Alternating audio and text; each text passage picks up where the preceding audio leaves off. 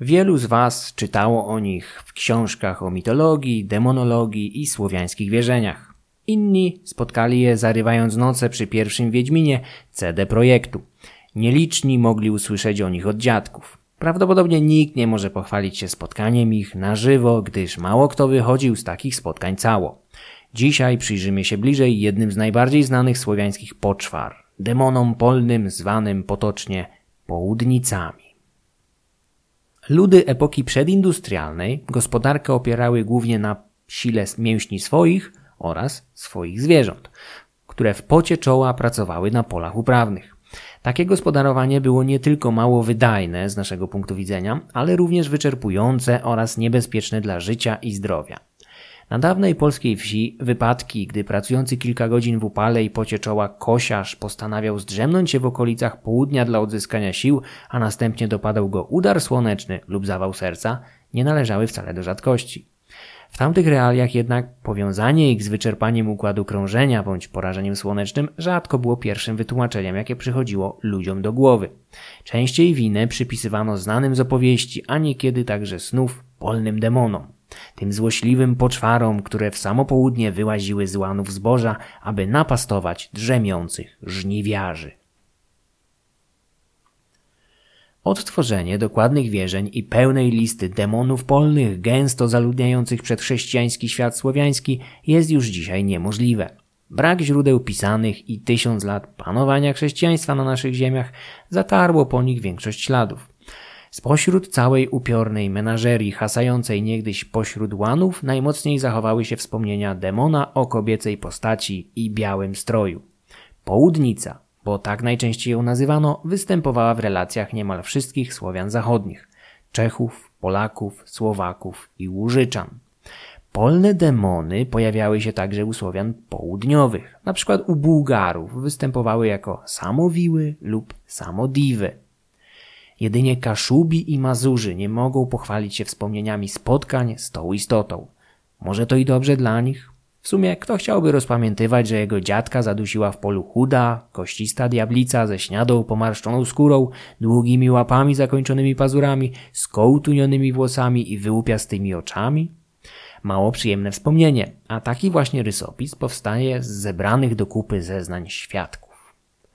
Im dalej na wschód od Wisły, tym rzadziej spotykano południce, częściej zaś żytnice, żytnie baby bądź baby o żytnich zębach.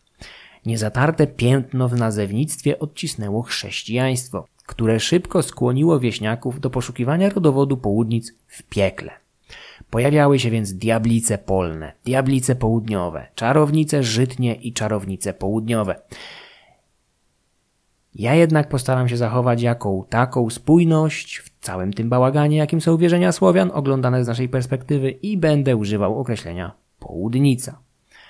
Urodą południca nie grzeszyła, o czym już wspominałem. Naturalnie, jak mawiają, każda potwora znajdzie swego amatora, jednak w tym wypadku popyt musiał być wyjątkowo skromny. Jedynie koneser o bardzo niszowym guście skusiłby się na starą, upiorną kobietę o wysuszonej cerze przykrytej białą suknią. Suknia bywała niekiedy rozchełstana, dzięki czemu można było zobaczyć zwiędnięte, obwisłe piersi. Włosy delikwentki przypominały zwiędłe zielsko, uschłe kłosy zbóż bądź zwyczajnie skołtunione włosy starszej kobiety. Dramatyczny stan uzębienia ucieszyłby jedynie bezrobotnego dentystę, no chyba, że natrafiłby na południcę z żelaznymi zębami, bo i takie się zdarzały. Południce szczególnie upodobały sobie łany żyta, w dalszej zaś kolejności pszenicy, jęczmienia lub owsa. Charakterystyczne falowanie tych zbóż tłumaczono sobie najczęściej poruszaniem się niewidzialnego demona, który szukał śpiących dorosłych bądź zbłąkanych małych dzieci. W ostatnich wiekach rozwinęła się wiara w szczególne upodobanie przez nie łubinu, w którym miały rzekomo się gnieździć. Łubin jest rośliną o właściwościach odurzających, tak więc sen w jego kępach mógł skończyć się nieprzyjemnym przebudzeniem przypominającym kaca. W niektórych przypadkach rolnik mógł nie obudzić się wcale.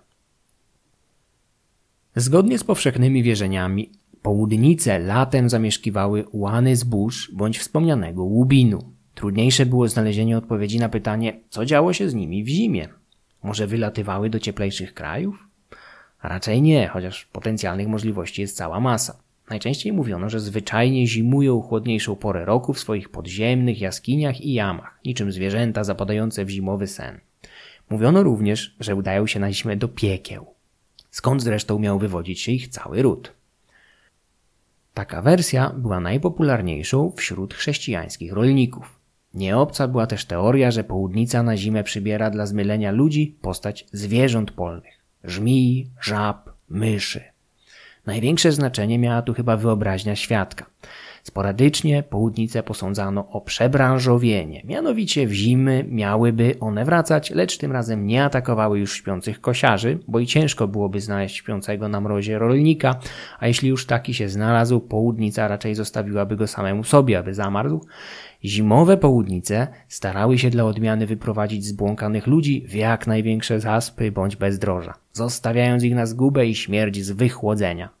Nie można odmówić tym demonom przebiegłości i determinacji w niesieniu zagłady ludzkim sąsiadom. W niektórych regionach Słowiańszczyzny południce chyba mieszały się ludziom z równie złośliwymi, lecz zamieszkującymi inną niszę rusałkami. Z mojego punktu widzenia takie rusałko-południce były nawet bardziej interesujące. W relacjach wyłania się nam bowiem obraz młodych, atrakcyjnych dziewcząt, które w lecie pląsały wokół łanów zbóż, czyhając na młodych, atrakcyjnych mężczyzn. Następnie nagie bądź w zwiewnym stroju, którego chętnie się pozbywały, figlowały z nieszczęsnymi ofiarami, które kończyły zamęczone na śmierć. Detali owych męczarni nie poznamy, ale podejrzewam, że była to śmierć bardziej akceptowalna od zgonu z powodu dżumy, ospy, tyfusu czy rozszarpania przez dzikie zwierzęta, jakich w owych czasach było jeszcze dość sporo w borach i kniejach. W niektórych rejonach zamiast południc w polach błąkały się tak zwane baby grochowe, które od tych pierwszych różniło jedynie odzienie uplecione z grochowin. Poza tym również straszyły ludzi i przeganiały ich z pól, bądź w miarę możliwości dusiły słabszych. Południca mogła także wziąć sobie nadgodziny i zostać wieczornicą. Jak nie trudno się domyślić, zajmowała się tym samym co w południe, tyle że w mniej uciążliwych warunkach przy mniejszym upale. Znane są też przypadki brania trzeciej zmiany. Wtedy godziny pracy wypadały w nocy, a my mielibyśmy do czynienia z północnicą. Czasem obecnością południc tłumaczono wiry powietrzne powstające w pogodne letnie południa na skutek różnic temperatur bądź ciśnienia. Jak widzimy więc, demony owe były w stanie znaleźć nieprzeliczoną ilość sposobów i forteli, aby tylko dobrać się za skórę nieszczęsnym rolnikom. Co je do tego motywowało? Mitologie ludów dawnych rzadko zadawały sobie pytania o motywację duchów, upiorów czy innego tałatajstwa, jakie błąkało się po ziemi. Generalnie było to i prześladowało biednych i niewinnych ludzi. Zazwyczaj biednych i niewinnych. Południce, według wierzeń ludowych, były najczęściej diabelskimi pomiotami, czarownicami, pokutującymi duszami starych panien bądź wyrodnych matek, które skrzywdziły własne dzieci. Trzeba tutaj nadmienić, że motyw wyrodnej matki krzywdzącej dzieci pojawia się w genezie co najmniej kilku postaci, nie tylko południc. Nasi przodkowie żyli zazwyczaj w warunkach, przy których większości z nas psychika by wysiadła raz, dwa. Dzieciobójstwo było właściwie normą, szczególnie w starożytności i wczesnym średniowieczu. Walkę z procederem zabijania dzieci podjął stanowczo dopiero Kościół. Dla przykładu, jedną z głównych kości niezgody podczas negocjacji przyjęcia chrztu przez Islandczyków w tysięcznym roku naszej ery był właśnie proceder zabijania zbędnych dzieci. Zbędnych to jest najczęściej takich, które ciężko było wykarmić w świecie, w którym życie od zagłady dzieliła cienka czerwona linia. Jedne nieudane zbiory mogły zapewnić całej społeczności długą i powolną agonię w nadchodzącej zimie. Wracając jednak do naszych uroczych południc, należy wspomnieć, że takową mogła stać się również jednostka, która za życia oszukała bliskich lub sąsiadów.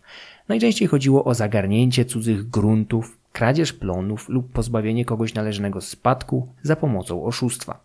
W powyższych wypadkach delikwent mógł zostać ukarany przez siły piekielne potępieniem pod postacią polnego demona. Jednym z takich właśnie demonów mógł być miernik. Miernikiem zostawał ten, kto za życia odmierzał niesprawiedliwie powierzchnię pól, najczęściej oszukując biednych chłopów na rzecz bogatszych panów. Po śmierci stawał się demonem, który nocą błąkał się po polach, nieustannie ponawiając niesłuszne pomiary dokonane za życia. Miernikiem mógł zostać również mężczyzna, co pozwala zdjąć chociaż z tego demona odium dyskryminacji ze względu na płeć.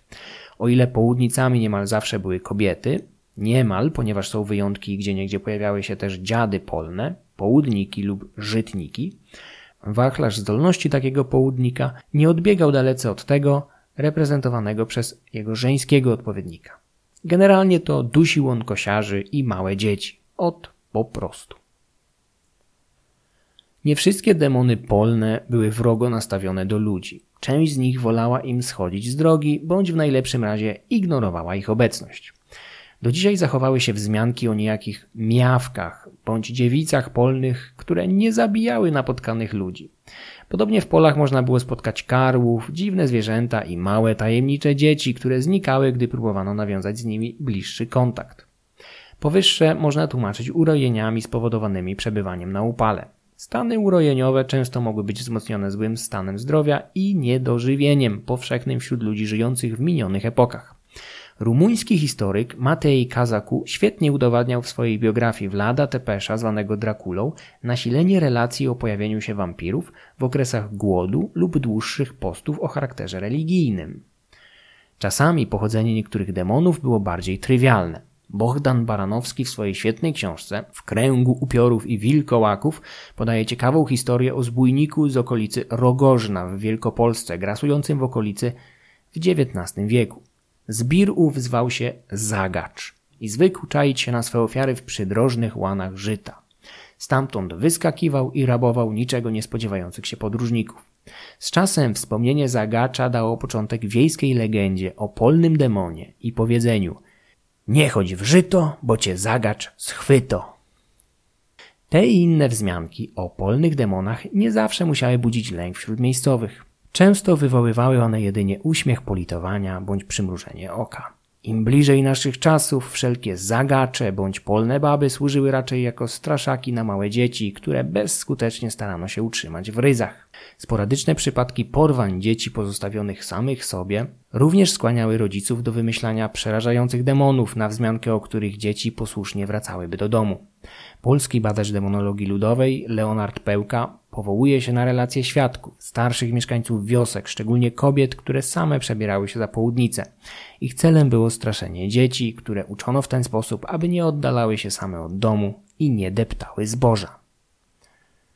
Częste wzmianki o dobrodusznych karzełkach zamieszkujących słowiańskie pola nasuwają myśl, że mogą być one pozostałością jakichś dawnych, poczciwych duchów, które wierzono w czasach przedchrześcijańskich. Niestety ich zagadka, tak jak wiele innych, nie zostanie już nigdy rozwiązana. Wierzenia w południce oraz inne demony polne zaczęły zanikać już w XIX wieku wraz z rozwojem nauki, oświaty i środków masowego przekazu, szczególnie gazet. Już w pierwszej połowie XX wieku miały one charakter reliktowy. O południcach oraz innych polnych demonach najprawdopodobniej nie dowiemy się już niczego ponad to, co wiemy w tym momencie.